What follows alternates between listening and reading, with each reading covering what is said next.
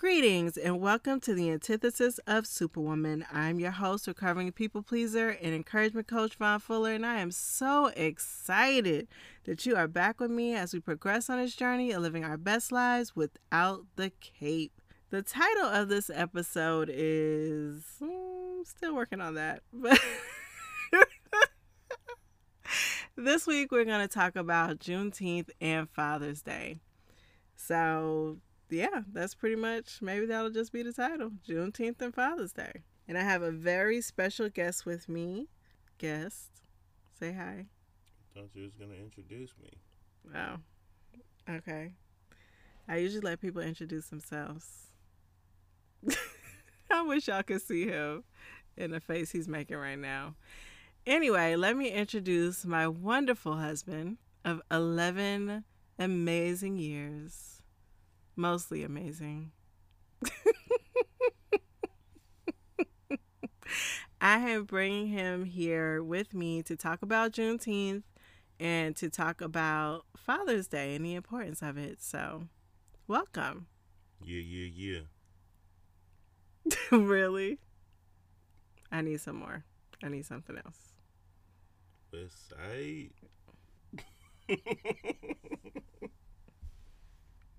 All right, let's get into it.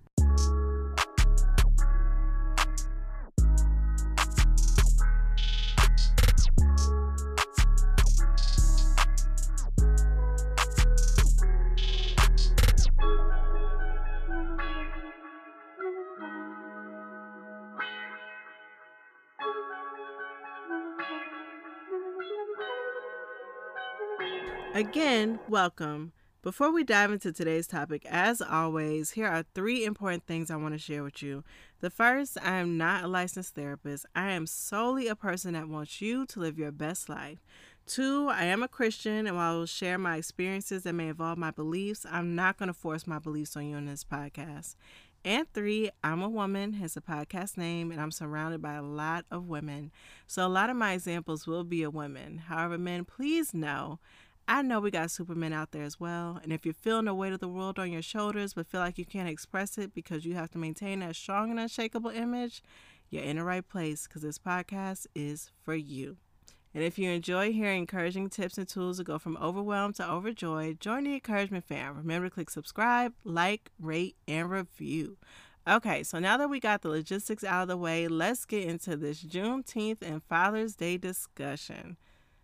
Mr. Fuller. Welcome back. Thank you. Glad to be back. Okay. So let's talk. Do you want to start with Juneteenth or you want to start with Father's Day? Well, Juneteenth was first, so we can go with Juneteenth. Okay.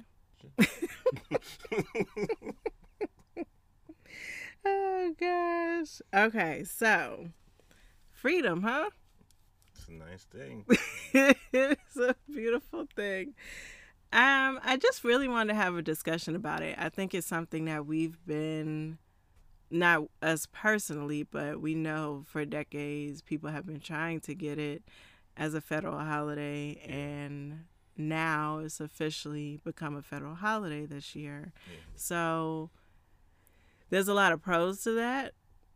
Mm, there's a few cons you know so i just want to kind of dive into that and talk about what that meant for you if that meant anything to you and what do you think it means for our culture? Yeah our culture moving forward really. Um i think it's a step in the right direction. Uh, like you said people have been fighting for years and years to get juneteenth federally recognized.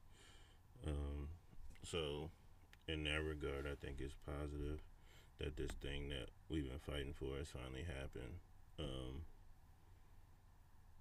you know, it's not like any major legislation or anything like that, but um, to one of the biggest steps in you know dealing with a problem is recognizing the ills that were done to a people, and I think Juneteenth is a big part of that. I mean, that's basically what the holiday kind of celebrates: the fact that folks were free from slavery but weren't told they were free from slavery um, till the Union soldiers finally came in and basically forcibly freed them. You know, so I think you gotta love Texas. Yeah, I think America has has had and still has a long history of hiding its ugliest truths. Um, and to recognize Juneteenth as a federal holiday kind of shines light on one of those truths that you know slavery at the after the sign of the Emancipation Proclamation it wasn't just a all right now everybody's free type thing. It still took work and time. And it wasn't like you could just walk off the plantation just because you know the paper was signed. One of the things I talked about, and I don't remember if I talked about it with you or with one of my friends, but I would not have wanted to be a messenger during that time frame. To have to share the message of people being free to a group of people who don't want them to be free is a life threatening job. yeah hopefully you come with the army Yeah. Because if not, you ain't coming back.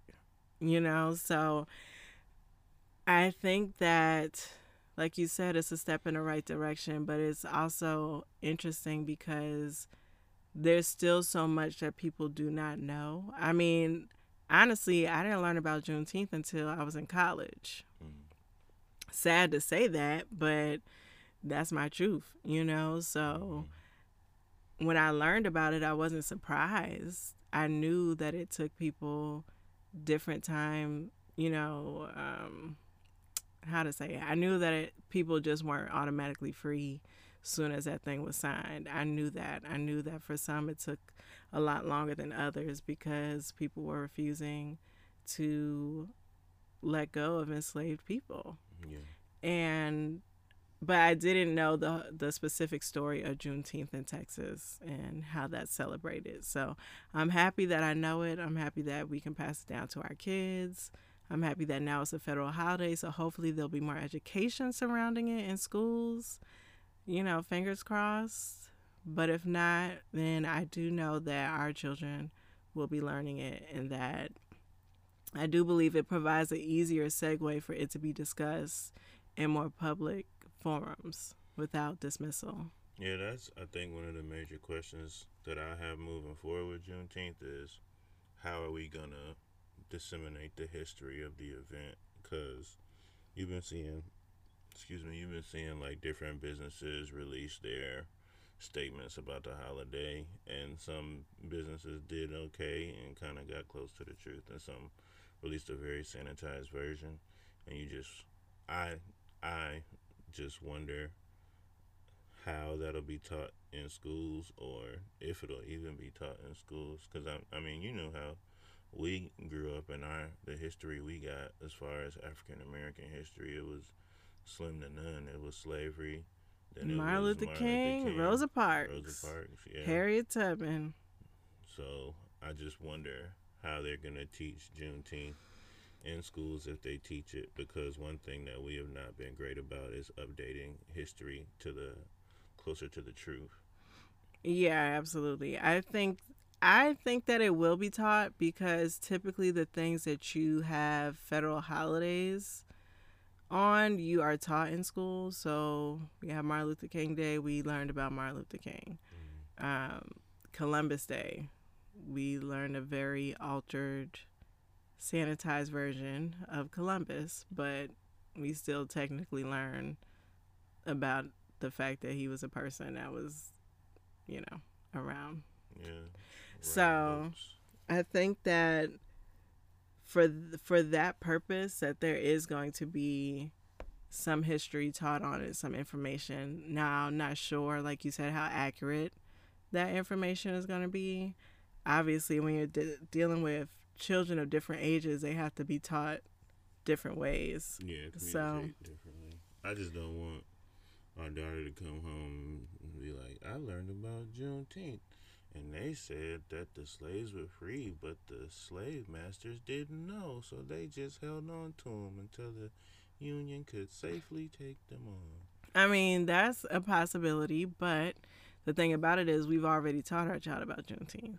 So, if anything, she'll be coming back telling us what she had to tell the teacher That'll be fun. because the because, because the book was wrong. Yeah, she get loud.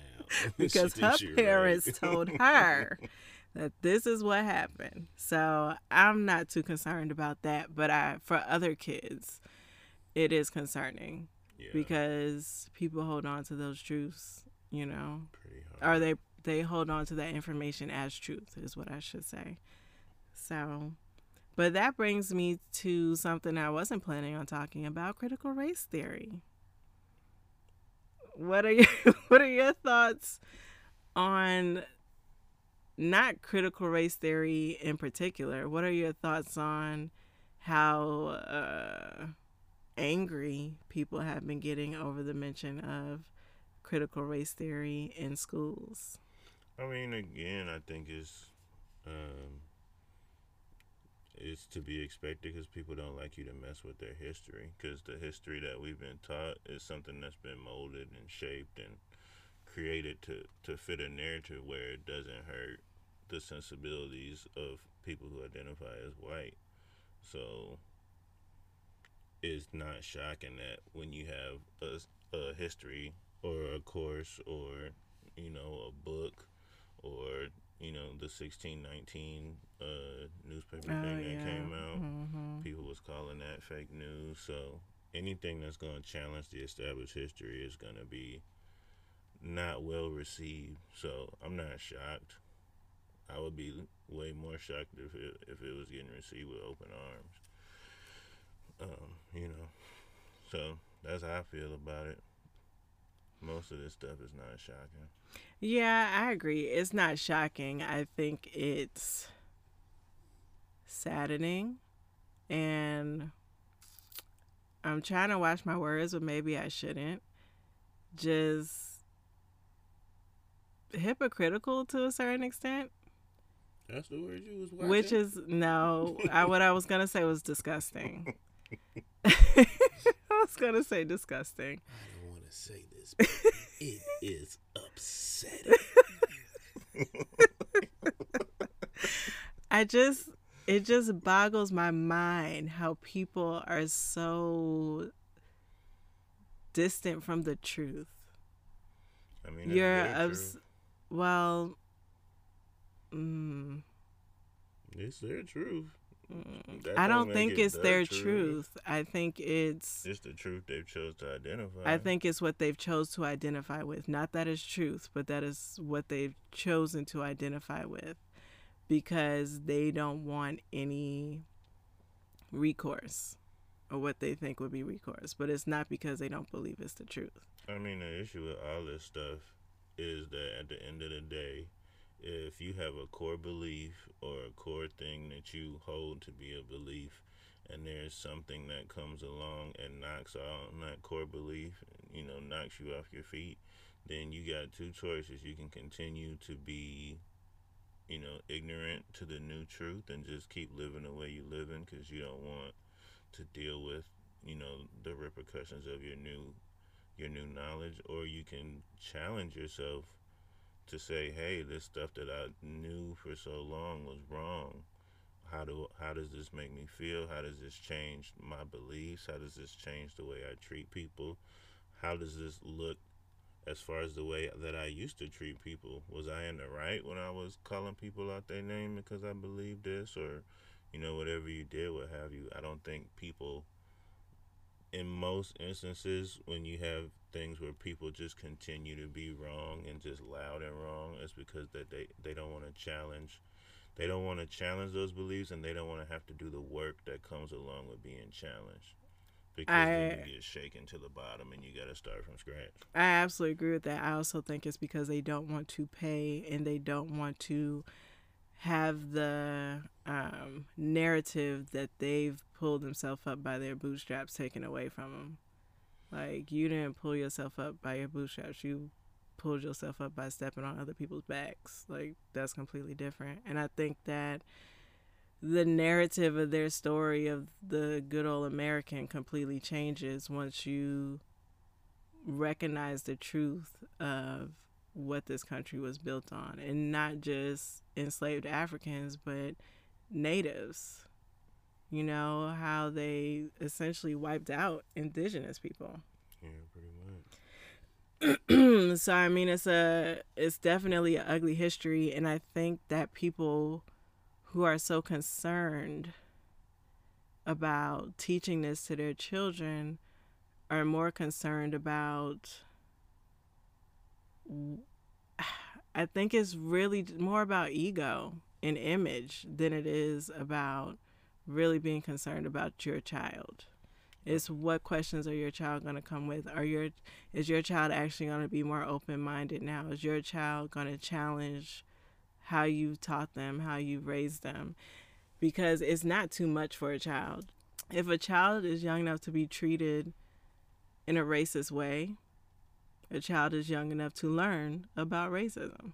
Yeah. All people who have been treated in a racist way have to learn about racism at that age whether that's two, whether that's six. And I say two and six because it has happened at two and six. So if a child has to be taught about racism who is receiving racist treatment, then a child that's on the other end needs to learn about racism and what's constituted as racist treatment in the history of this country that has nurtured this treatment.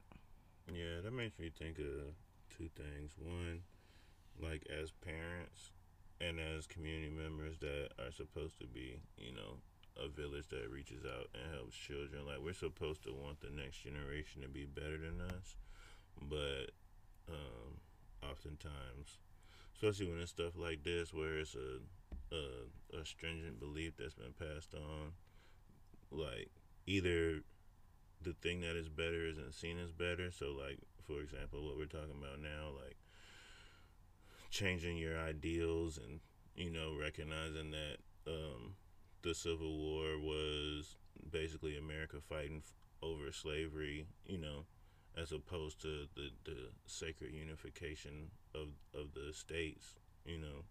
People don't want to challenge those beliefs, but then you know your children end up being you know, not as prepared for it. I mean, or not, excuse me, not that they're not prepared, but the the knowledge that they're receiving is subpar, which leads them to live a life that's not going to be the best life they could live. I mean, you could say the same thing about the church and how they treat, you mm-hmm. know, the LGBT TQIA. Yeah, community. Like, and you and I both were raised in that where the church always would say, you know, homosexuals are uh, homosexuality is an abomination and it's an affront against God.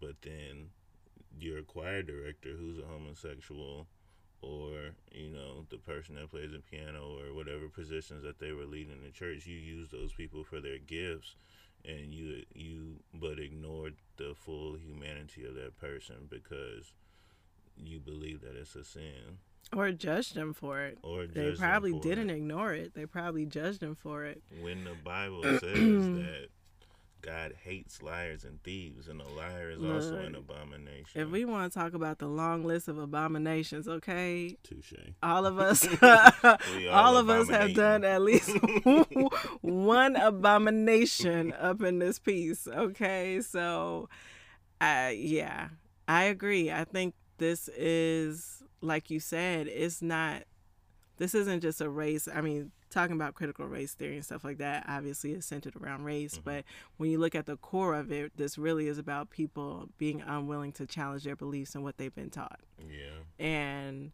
unfortunately, if you want to have a successful country, you're going to have to challenge your beliefs and what you thought is initially what helped this country to begin with because they were innovative thinkers, because they were challenging the status quo, because they were thinking about what's next. And now it seems to be resting in its laurels, thinking that, you know, it's reached a place where nobody can can be on top or is squashing the creativity and the voices of the people who make this country because of their co- the color of their skin or because of their background or the fact that maybe they're an immigrant they still have a voice. They're still a part of this country. If they still paying taxes, uh, excuse me, they still working. You know what I'm saying? Like any anybody here should have a voice. And when you squash that and you remove those voices, then you take away your strength and you take away your power. And that's why we're struggling to hold on to the number one spot right now. These other countries are not playing around, you know? So I think that absolutely is people not wanting to challenge their core beliefs but we're absolutely antiquated in these beliefs and they have to change and we have to be real about the situation. Pull up the rug and get that four five hundred year dirt from up under there.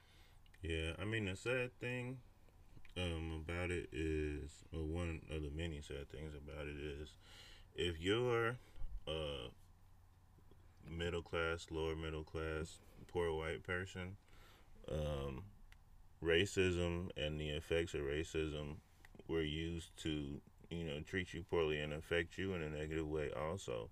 Like the rich Dixiecrat used racism as a way to show or to tell, you know, poor white people that they were better than the poor black people in the area to kind of give them a air of superiority so they wouldn't get together with the black folks who they actually had more in common with and critically attack the you know the the one percent.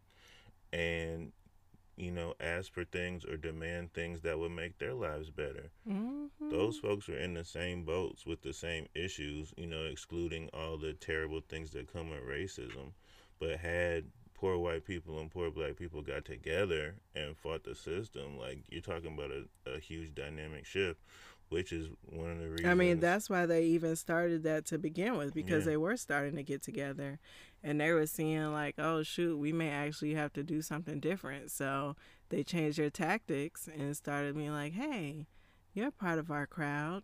No, you can't sit with us because you're still poor, mm-hmm. but at least mm-hmm. you're better than them. You can sit on the bus with us. You can sit.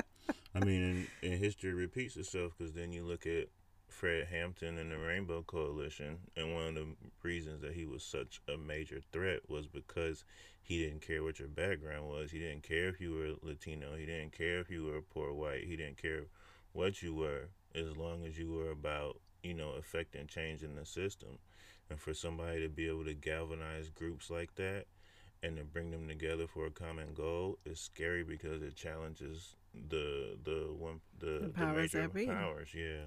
So it's unfortunate that folks whom we could have so much in common with have been blinded to the fact that we have so much in common with them simply because they've been taught that this air of superiority that they have makes them different when you know, the only the only difference that we have is that we're all individuals at the end of the day, and we were all made, you know, to be our own unique selves.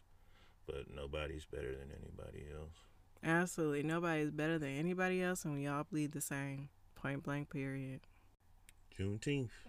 Happy, Happy Juneteenth, y'all. Freedom. One thing I will say. Ish. Yeah, right. One thing I will say is being out here it's been nice the years that we've been out here that they've actually had a Juneteenth celebration, mm-hmm. even before this was made a federal holiday, um, and then be able to see the community come together and, and celebrate that. And it's it's always been a good time. It's never been any drama or nothing like that. People fighting, nothing like that. It's just people coming together and having a good time and celebrating, you know, history, American history. Mm-hmm. Um, I mean, that's how I learned about it out here interning yeah. as a college student. So it was uh, a very good first experience and first impression that led me to want to learn more about it and continue to celebrate it. Yeah, I, we didn't get to celebrate as big as we normally do, like going out and doing stuff. You know, it's still COVID season, but I'll be looking forward to in the coming years being able to celebrate it on a grander scale. Mm-hmm. Um, you know, the switch side of that is the com- com- commercialization that could come with it. You know, you that has come with it. It's already happened. Well, you know, because it was federally recognized so quickly, they weren't able to make everything red, black, and green. So you know, I couldn't go get my pack of red, black, and green Skittles like I want to. but next year,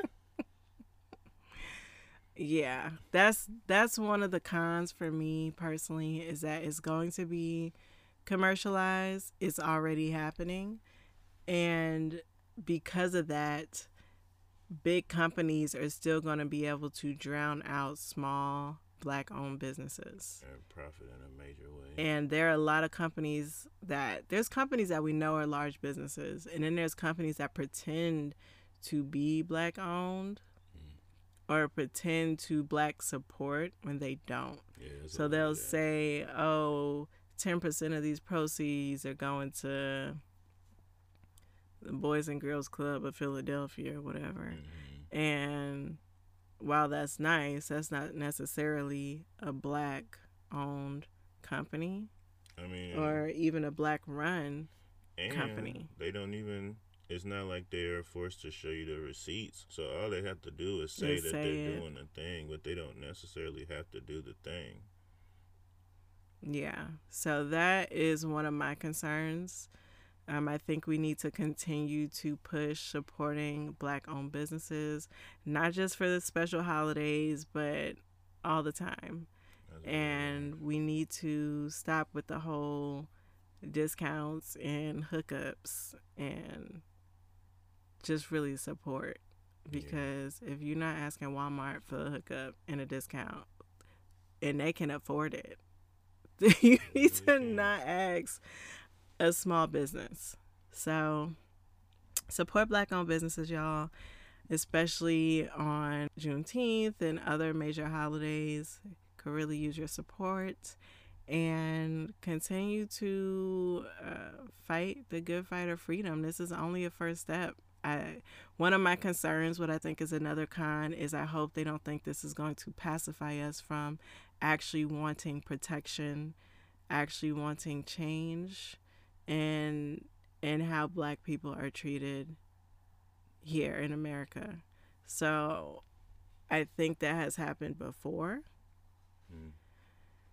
And I think we're probably the only community that gets that, that, you know, gets pacified with a day off. So I would like to see this just being a step in the right direction, seeing more protection and more repercussions for those who recklessly endanger black lives. Yeah. It'll be it'll be nice the day when uh, all groups of people of color can come together and support each other in our struggles because um, American history has shown that uh, any group can be targeted at any time. 9 11 attacked the Muslim community you know, recklessly. We've seen the Asian hate that's resurfaced as of late. Then, you know, uh, the LGBTQ. LGBTQIA. yes. But we've seen how they've been persecuted. Like um, when the Irish came over, they were persecuted. Like it would be. I mean, everybody, Italians. Yeah, everybody that comes over gets persecuted until they're able to assimilate as white people. Yeah, so it would be nice for uh, groups of color to come together, people of color to come together, and support each other in our struggles. Um, I mean, honestly, I don't care what color you are. It would be nice to form an allyship to support one another. Agreed. It doesn't matter what color you are, because if you white, but you're down for true equality and equity, then by all means, you know what I'm saying? We need the support, we need the allyship. So it's time to stop letting these old, antiquated, fictitious, fictitious rules of this country divide us. Like, it's really time to stop. I don't care that your great grandpa or your grandpa is racist are you? You know, let's be real. And if you're sitting at the table and grandpa just saying whatever, talking out the mouth crazy, and you don't say anything, then maybe you are. Yeah, what they say, um, silence is silence is Deadly. is deadly. Silence is uh what's the quote? That's a Martin Luther King quote, right? Probably. Ah, yeah, it's a Martin Luther King quote. I don't remember it right now, but it's essentially saying like your silence is you. Um, the silence is the answer of who you really are. Essentially, an is what he was saying. Yeah. You're agreeing with the wrong side. So Speak don't up. do that. Speak up. Challenge. Doesn't mean he's gonna change. And I don't think when we expect allies that we're expecting you to change everything. We know there's people that aren't gonna change. Yeah. The question is, what's Are your you character? yourself heard? Yeah. And I mean, it's not obviously if you know you've talked to the person before and you know they ain't gonna change. There's no point in beating a dead horse. But I disagree. And I think maybe that's just our difference, our difference of personalities. I think so. because if I'm around you and every time you're around me, you're saying something foolish, I'm gonna check you on that. Oh, I'm not Respectfully. saying don't check so 'em. s- you, whatever you say when you're not around me, whatever. But when you're in my presence, you're gonna know. Let me not say nothing to her because I don't want to hear her mouth. Good, good. I'm glad we have that understanding. I'm not saying don't check them. I'm just saying there's no point in even engaging them in conversation if you know that it's gonna lead to that point. Now, if y'all sitting at the dinner table and they just start spouting out, you know, go ahead and check them. But it ain't no point in going over to crazy uncle and having a conversation when you know he gonna say how much he hates your wife. Like, Oh yeah, I mean I wouldn't do that, but I wouldn't be.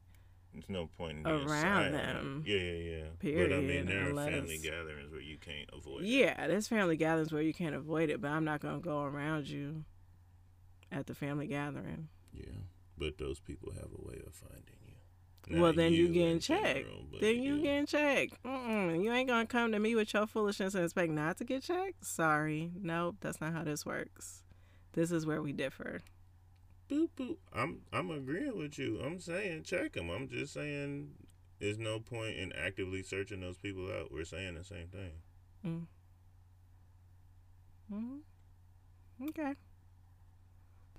Okay, so before we jump into Father's Day, do you have any closing remarks on Juneteenth? Um, I just hope that now that it's an official holiday, that the celebrations um, get bigger and the knowledge continues to be spread.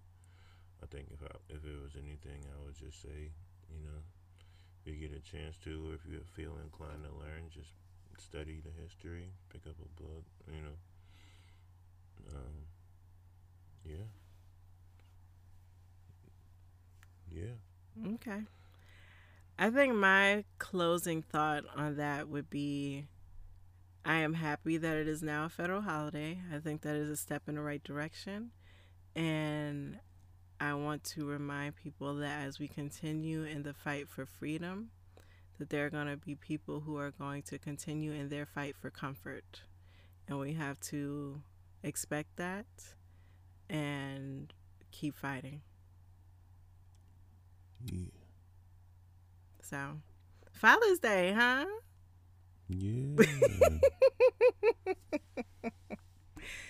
So, your dad I am. don't sound so excited. I'll try. So, did you enjoy your Father's Day? Father's Day is always fun. Um, I think Luke's not really old enough to understand what's going on.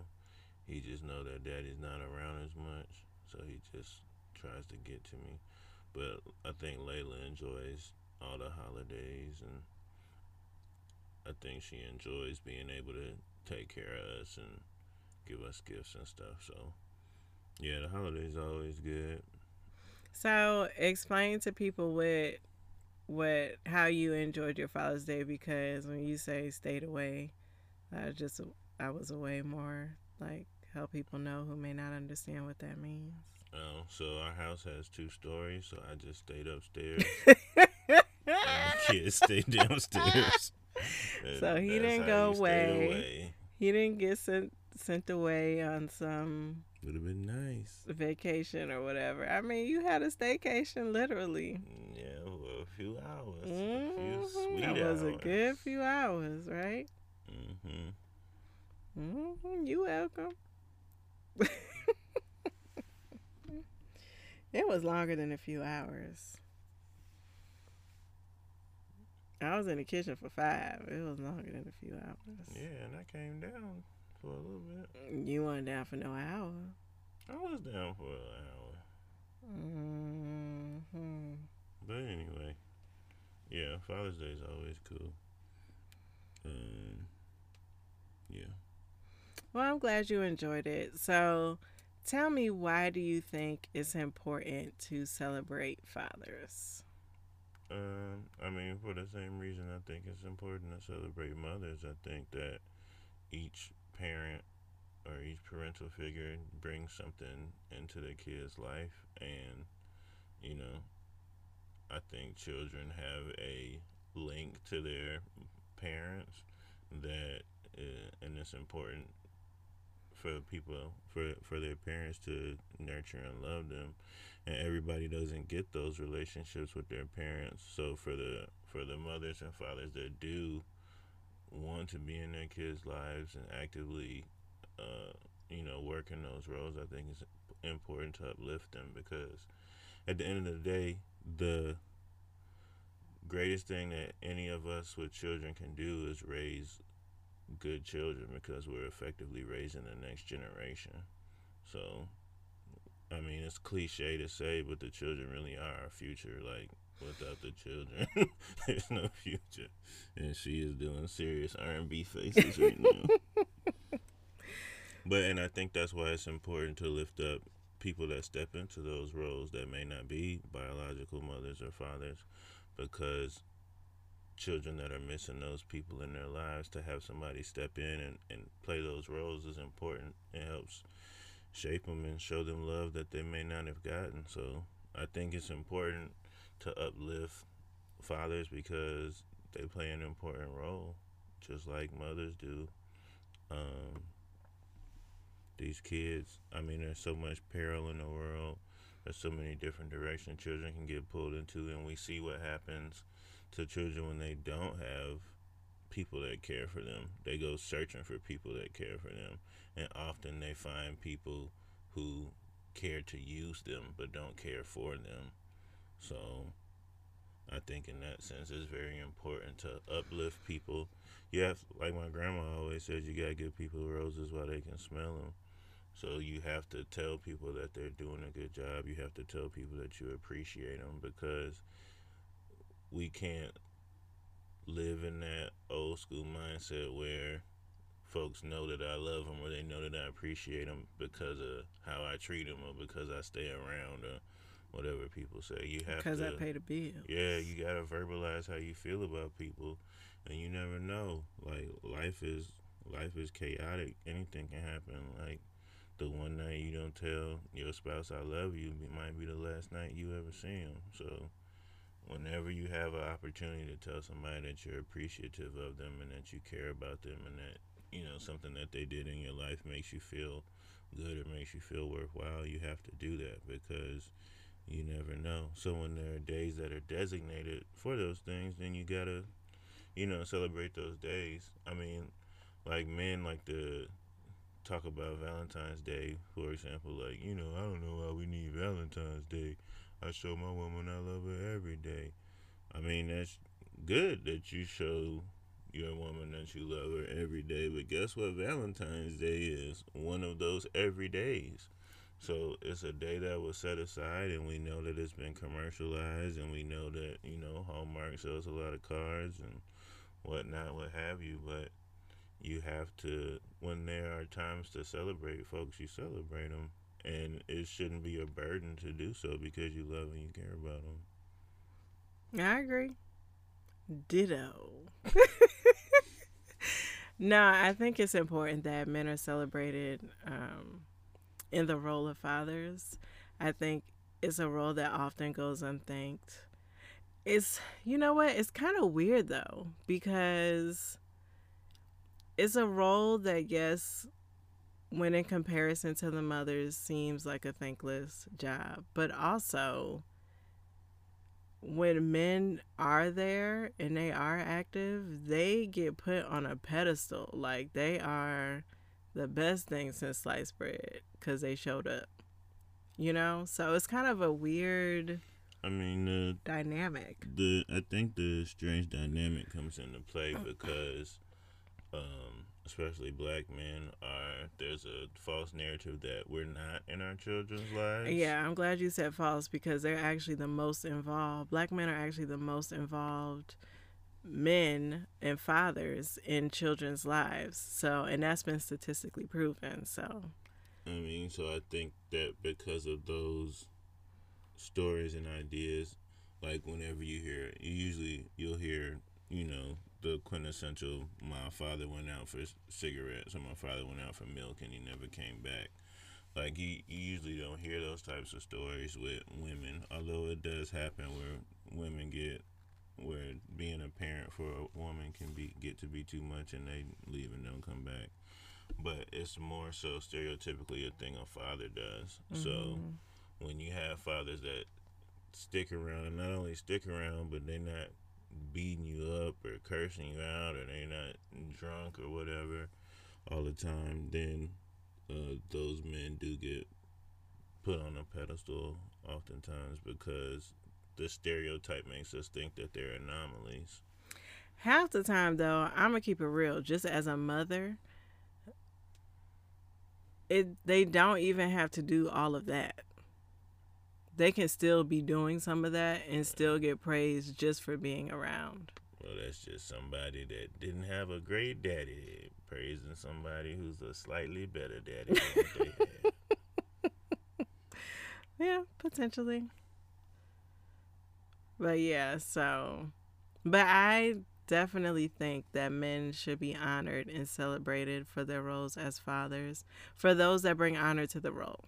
Yeah, I mean that's with anything. You don't so, give somebody a best employee award if they're a terrible employee. Yeah, so I think you guys should definitely get your time and get your celebration and get your flowers while you can smell them. So I'm glad you enjoyed your day. I think Parents' Days like Mother's Day and Father's Day should be like Mother's Week and Father's Week. Look, who ain't gonna disagree with you is me. But you know, what we gonna do for the kids for a whole week? Because then that means when it's Mother's Day, I gotta be with the kids.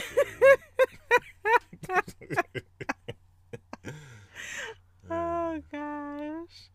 So maybe as they get older and can take care of themselves, we'll transition into Mother's Week and Father's we'll just Week. leave. Pretty much. That works for me. Yeah. Leave them some money and it'll be good because it's uh, back to back May and June. Mm-hmm. Mm-hmm. Yeah, it worked for me. So let me ask you this. As a father who is very involved in your child's life, you are a great father. Chillins. An amazing father. They don't know how blessed they are to have you, but they will one day how do you practice self care? So June is Men's Health Month. How do you How do you practice self care? How do you take care of your health as a father? I mean, honestly, I really don't. I gotta get better at it. I mean, the things, the little time, it's difficult because still working a job, you know. Um, when I'm not working a job, usually I go right into taking care of the kids, so or helping take care of the kids, you know. So it's difficult to find time. I like to, you know, have some time to work out. I like to do yoga, even though I'm not flexible at all, and and people be beating better. me up. Yeah, you know, zero to a two. Um, I like to take time to read. I like to try to do breathing exercises. You know, I want to look into maybe getting some online counseling. Um, so I think for for me, there are things that I like to do that I don't practice as much. So um, if I could, I have to get a. I've always been bad at time management, so I gotta get better at time management so I can make time for myself to actually care for myself. I think um, one the one thing that I'm probably best at is like trying to get a decent amount of sleep. Like I've always been the type to when it's time for me to go to bed, I'm just gonna go to bed. Yes, that is accurate. So I think that's probably my biggest thing. Yeah, sleep is important. Yeah, it is. So yeah, I think those are things that I like to do for self care and things that I do, but just not as frequently as they need to be done. Understood. What do you think the role of self care plays in men's example to their children? Um, Because you really don't hear men talk about self care. Yeah, I mean, and it's kind of a buzzword now.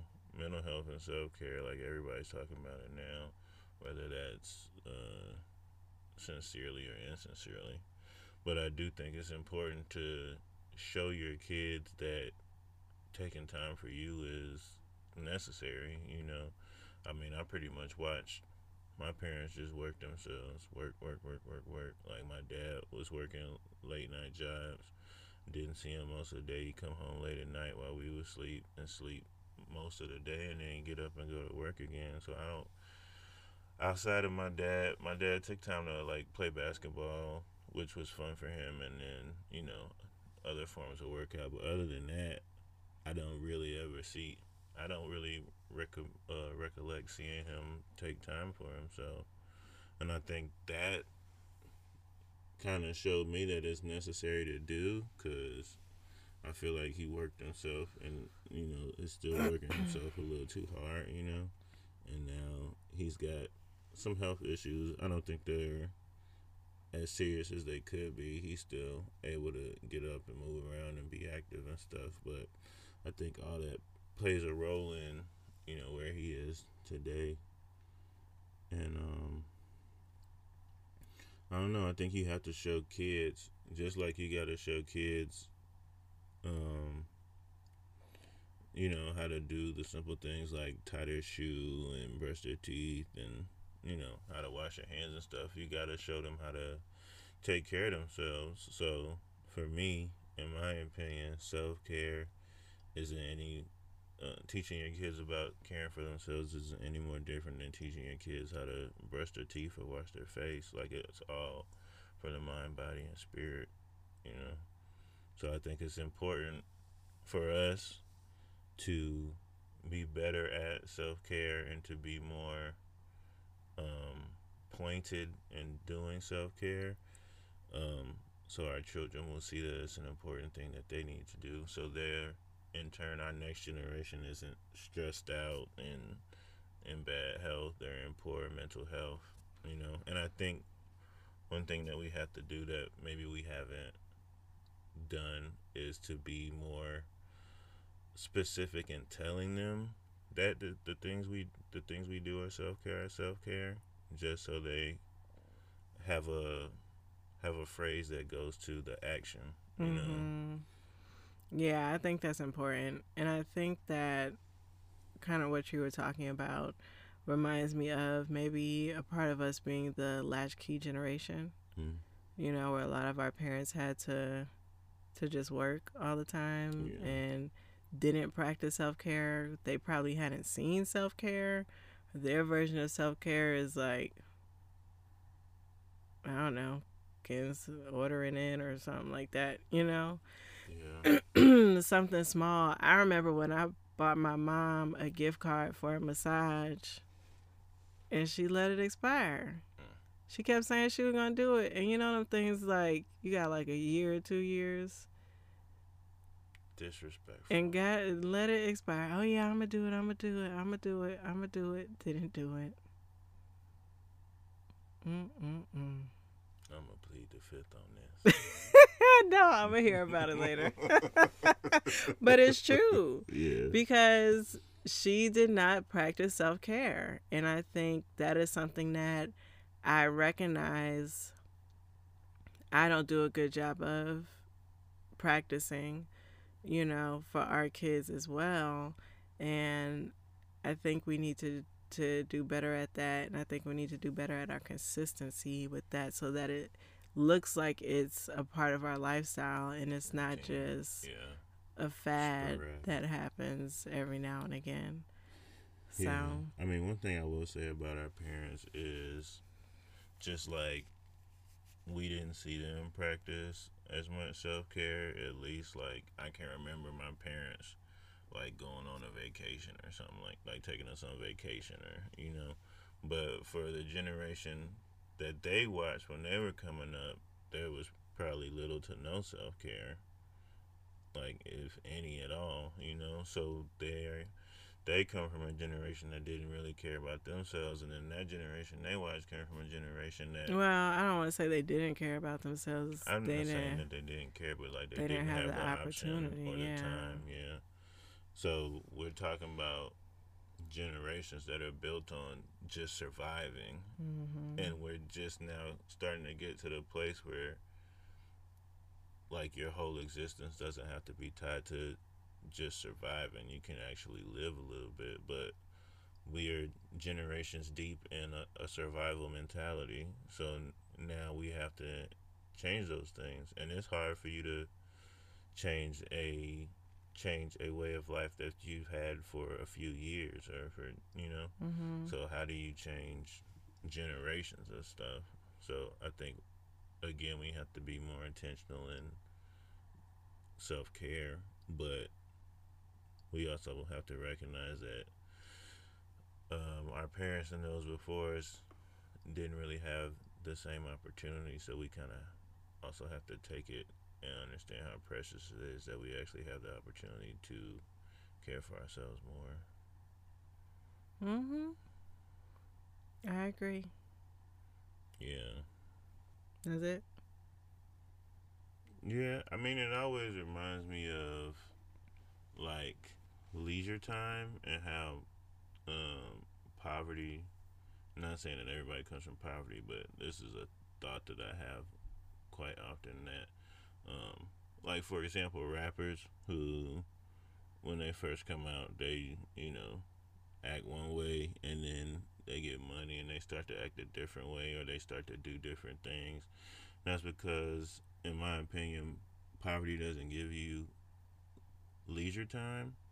It doesn't really give you a chance to examine yourself as much as you could or should. It doesn't really give you a chance to understand like the things that you need on a, a spiritual and physical level or a spiritual and mental level because poverty focuses you in the physical because you have to do A, B, and C to survive, and this is a everyday process. Mm-hmm.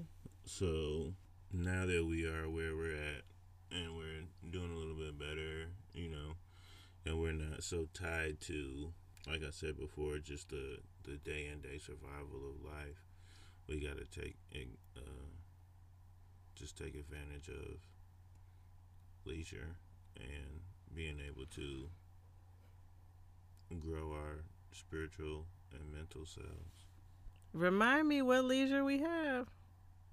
I just mean the time, like leisure time. Yeah, that's what I'm asking you about. I'm like, I understand that we may, you know, my mom always says each generation should be better than the last, Mm. and not better in terms of character or, you know, thinking they're better, position. but just in a better position, absolutely, because essentially you're standing on the shoulders of what your parents created, and they're standing on the shoulders of what their parents created, and so on and so on. Mm-hmm. So, with that, I do understand that we're blessed to be in a position that we're in. However, I would argue to say that we really do not have leisure time because while we may not be struggling to mm-hmm. make ends meet, we work a lot to ensure that. So there's not a lot of leisure time. I don't think we're at that place yeah. personally where there's I mean, leisure time.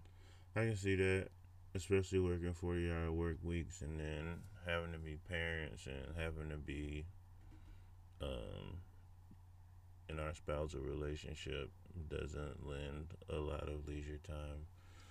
Because the thing is, it's not just a 40 hour work week, it's what is that 40 hour work week taken from you? No, you know, because if you're in a 40 hour work week and you feel super passionate about it and it just like energizes you, right?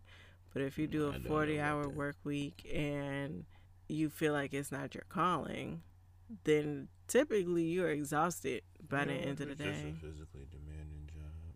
Yeah, or if it's a physically demanding job. But even I would venture to say if it's a physically demanding job but you love what you do, then you still have more energy than somebody who doesn't have a physically demanding job who doesn't. So I guess again, yeah, that the time that we have to designate to our jobs does take a lot out of our schedule and I think we do have to get again better at our time management. But I think if we got better at our time management, we could find times in the day or whether we were putting time aside in the morning to get up and stretch or putting time away a little bit of time at night to talk or to read together or something i think we could find more time to be better with self-care and then definitely take more advantage of the weekend i think by the time the week is up I know I'm so tired I don't really do much on the weekends, but you're pretty much going the whole weekend. So, I don't know, man. Maybe we don't have leisure time. Maybe life is just one long rat race. I don't think it has to be. I just think our current situation right now is. But I would say again that you have to find time for those things. Yeah, I don't disagree with that at all. I absolutely think that those things should be made a priority because it has proven statistically to be better for our health to help us from shaving years off of our life. So it's necessary. And I absolutely agree with you on that. It shouldn't be made optional. You know, it should be made mandatory. And I think it's something that we've made optional in our society. Oh, for sure. So that's impacted, you know, I think it goes down through the classes, you know. Mm-hmm. The lower the financial class, the absolute least amount of um, self care opportunities you typically have. I mean, the crazy thing is, there's even, I mean, you even have people that are really, really, really well off, like, mm, you know, got all the money they could ever need, but they're in a constant mind state to continue to acquire. And they end up missing out on time with their families and their kids and taking time for themselves. And, like, you think that the parties that they go to or the time they spend at the speakeasy drinking or whatever is they probably would assume that that's their self care when in reality that's just like a mask. Like you still need time to, you know, get on your mental journey and your spiritual journey, whatever that may be or however that looks for you. Yeah, but that's the difference between opportunity and choice, right? Yeah. Because they have the opportunity for it, they're choosing a different path. Whereas they don't think they have the they don't think they have a choice. That's the they don't. I would argue that they don't. I would argue that that that mentality of more and more and more makes you feel like you're against the wall, even if you got everything. Mm, maybe. I ain't never been in that situation, so I can't tell you. Once I get there, I'll let you know. Don't know what to. Well, hopefully you won't have to let me know. Just gonna leave me. I didn't say that. Lap of luxury. I didn't say that. Mm, But we can still have a conversation. You could be it. in the same financial situation, the same financial place, and have different feelings about it. Well, let me tell you one thing that I will be doing. Know, leisuring it up. Yes. Oh, I absolutely know that. so there's I'll no- tell you If, if if anything, I would be the one still trying to work, and you would be the one sleeping I'm not just gonna be sleeping. I'm gonna be living. and sleeping. Sleep is an important part of life. It absolutely is. Yeah, that's how we differ. One of many ways. so I think that I don't even remember the question. Somehow we was talking about Father's Day. wait, wait. We started talking about classism. Man, I feel like Yeah, we definitely we definitely went off the beaten path a little bit on that. But um yeah, I listen to this podcast, Black Men uh, Can't Jump in Hollywood, and they always say they're not a political podcast. but they and talk about they say politics. pol- political stuff for like 40 minutes. I feel like we need to do that. We're not a political podcast. Oh well, so that's what happens when you have good conversation. Father's Day. It's a wonderful day. Your children jump on you. Well, your young on your children because you have younger children. and your wife works so hard to make you feel appreciated that she falls asleep on the couch and can't move. yeah, I was tired. I mean, let's also understand that it was 91 degrees yesterday and I was cooking in the kitchen. Mm, It was hot. You was done. You Nobody wanted to be in the kitchen with me because it was hot. And you ain't had a fan on or nothing. The fan was on, sir. no, I think I turned it on for you. Well, it was on when I looked. So thank you. I had to turn the fan on and open the window 'cause it was. Opening the window wasn't gonna help. It was 91 degrees outside. get some airflow. No. Anywho. however it went, it left you on the couch. I was tired. Absolutely no energy. Mm-hmm. Still trying to do more things. I was tired. But you enjoyed the food. Mm-hmm. Everybody did. Mm-hmm. That's what matters. Yep. My labor love, because I love you. It was a true labor. Yeah, it was. But I appreciate it. Thanks, babe. And I appreciate you. I know. You're an amazing father. Thank you. So, yeah, I think we uh, concluded that topic. We've exhausted all our options. Well, I'm still trying to figure out how we got to classism. And la- oh, you know why? Because we was talking about our parents, and we were talking Uh. about lack of opportunity and surviving versus th- versus thriving. And then we started talking about rich people. man, that's how it go. hmm I was really, I was like, wait, how did we get there? I was really trying to figure that out. So I'm glad it came. So yeah, that's how we got there. Makes sense. Okay, well, you know, I just want to again thank you for the Father's Day, and um, encourage everybody to, when Juneteenth comes around again, celebrate Juneteenth uh, to the best of your ability. As American history continues to evolve to a place of more truth, just continue to don't be afraid to challenge ideas that you've held, or don't be afraid to allow yourself to be challenged. Um, because in challenge comes triumph, and you're never gonna be able to be to find a greater place in life if you live in a place of comfort. So allow yourself to be uncomfortable, allow yourself to be challenged, and uh, it'll truly add to a better society. I think. hmm you better preach. What I would like to say about Father's Day or about fathers is that you are absolutely needed. That please don't underestimate the influence that you have, and not just in how you treat your children, but how you treat the mother of your children as well. because that is a huge part of how you influence your children. Yeah. They are looking and they are either going to emulate or they are going to try to avoid. Yeah. And we want to make sure that what you're doing in front of them and when they're not around, in terms of how you treat their mother, is something that they will always want to emulate.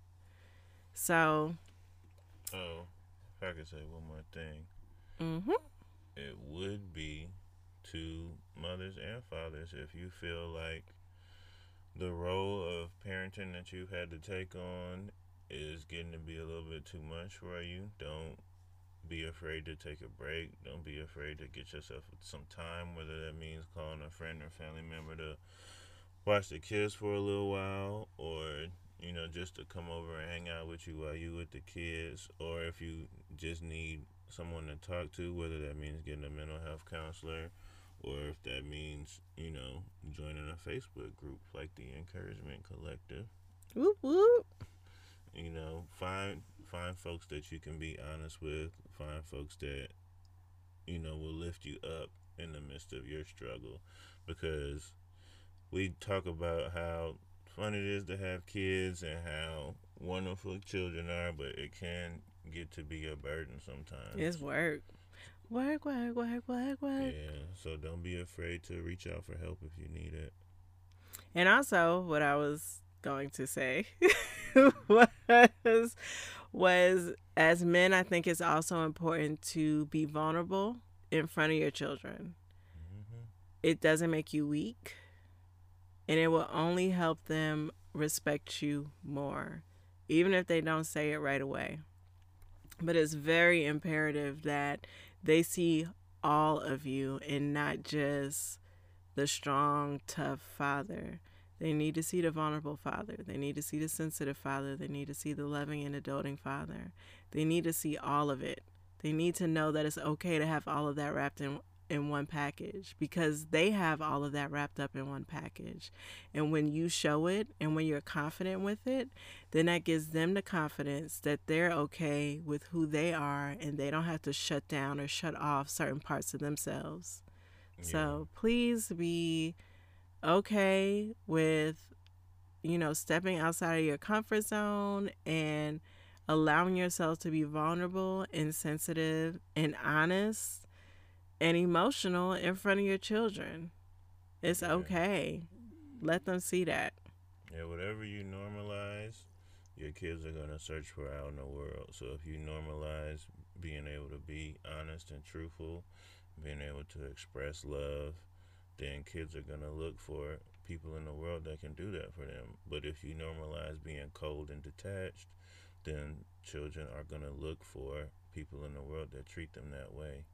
So whereas you may feel like it's hard for you to share your emotions or be open with your kids, it's better to go through a little bit of toughness and for you to be better because you're able to speak honestly and for them to be better for being able to hear you speak honestly and know that it's okay than for you to hold it in and end up stressing yourself out and giving yourself ulcers and also having your kids think that being emotional and sharing how they truly feel with somebody is something that you shouldn't do.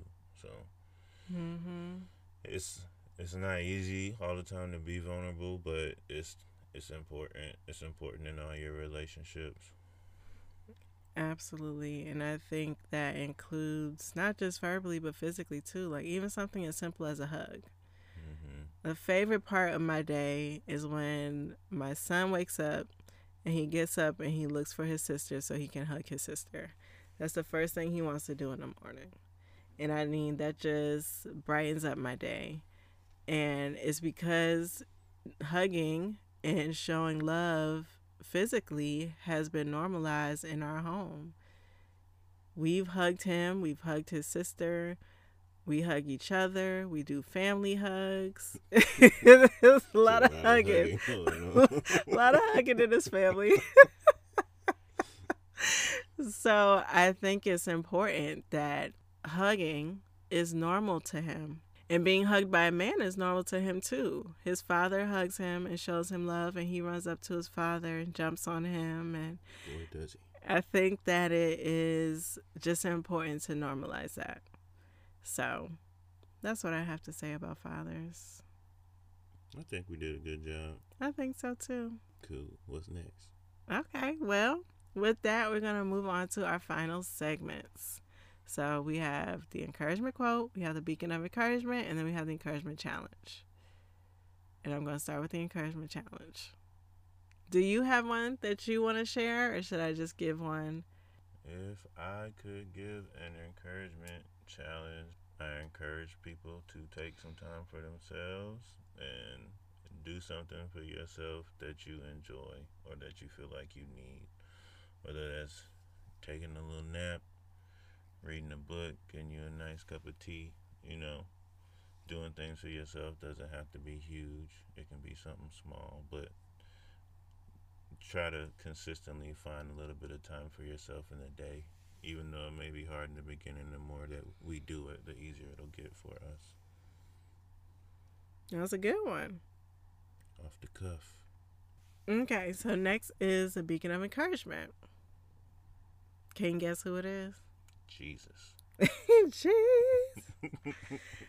it's you. Yay. Yeah. um, not just for being an amazing father, which you are. You are really one of the best to ever do it. No cap. but also for someone who stands up for freedom and for freedom for all people. I appreciate you being an advocate for people when you didn't have to be and when people didn't expect you to be Thank you. for whatever reason. So I appreciate you for that. Thank you for being a beacon of light to people and a beacon of encouragement. Thank you. I take this title and I place it on my mantle. You should make me a championship belt like a wrestler. Okay, no. Encouragement. You're doing too much. week. Doing too much. I challenge anybody to come take this belt. It's for a week. Oh, So I'm the best. Oh gosh. Well, thank you for that. Idea. a cookie. hmm if you guys would like to nominate a beacon of encouragement of your own, feel free to hit me up on my website, www.antithesisofsuperwoman.com. Remember, a beacon of encouragement is anyone who has inspired you and encouraged you in your life. They do not have to be a celebrity, they do not have to be someone famous. They could be your next door neighbor, they could be your friend, they could be your cousin, whoever. So, feel free. Now to the encouragement quotes, and I have two. I have one for Juneteenth, and I have one for Fathers. I thought that would be fitting. Let's hear it. Okay, so the one for Juneteenth is today on Juneteenth, the day we celebrate the end of slavery, the day we memorialize those who offered us hope for the future, and the day when we renew our commitment to the struggle of freedom. By Angela Davis. Thoughts? Angela Davis is a smart woman. Oh, yeah. No one should doubt that. And for Father's Day, I believe that what we become depends on what our fathers teach us at odd moments when they aren't trying to teach us. We are formed by little scraps of wisdom by Umberto Eco. Hmm. I likes it, Umberto. I think that's true. And I can say for what I've observed from you, for instance, like the times that you sent me to a hotel for the weekend to kind of get some time away, that is something that was mirrored from you watching your father do that with your mother. So it wasn't something that he necessarily told you, like, hey, do this for your wife. But it's something that you saw when he didn't, he was just focused on trying to help his wife. He wasn't really paying attention to that. You would be doing this 20 years later. True. I learned from the best. And with that, I want to thank all of you for joining me on this episode. I hope you enjoyed the conversation, the tangents, and uh, tangent couple. all of the above. We are a tangent couple. That is, this is a tangent right now. A tangent about tangents. Just know that I'm grateful to have you here. I do not take it for granted. And I really want us to continue to grow in this journey of living our best lives without the cape. You're welcome. Luke, thank you so much for being here. You oh. said you're welcome before I had the chance to thank you. You see how people do? Do y'all see how people I thought do? you was talking to me before when you was saying all that stuff. You Anywho, looking my way. What? You was looking my way. Because you were in front of me. oh gosh. Well, thank you for being a part of the episode. It has been fun. That's it. Bills in the mail. Oh, really? hmm Anyway, y'all, if you enjoyed hearing us talk about Juneteenth and Father's Day, then join the Encouragement Fam. We are here with open arms. Like, subscribe, and follow on any platform where podcasts are found. And remember to rate and review. Can't wait to meet you back here next week for an all new episode. You won't want to miss it. And remember, if you have encouragement topics that you want me to discuss, a beacon of encouragement you want to nominate, or questions that you want answered, feel free to hit me up on my website, www.antithesisofsuperwoman.com. If you have Instagram, follow me at antithesis underscore of underscore superwoman. And if you're on Facebook, then join my Facebook group, The Antithesis of Superwoman Encouragement Collective. It's a safe space to build community and find your encouragement village. Talk to you next week. And remember, no cape, no cap. Bye. Bye.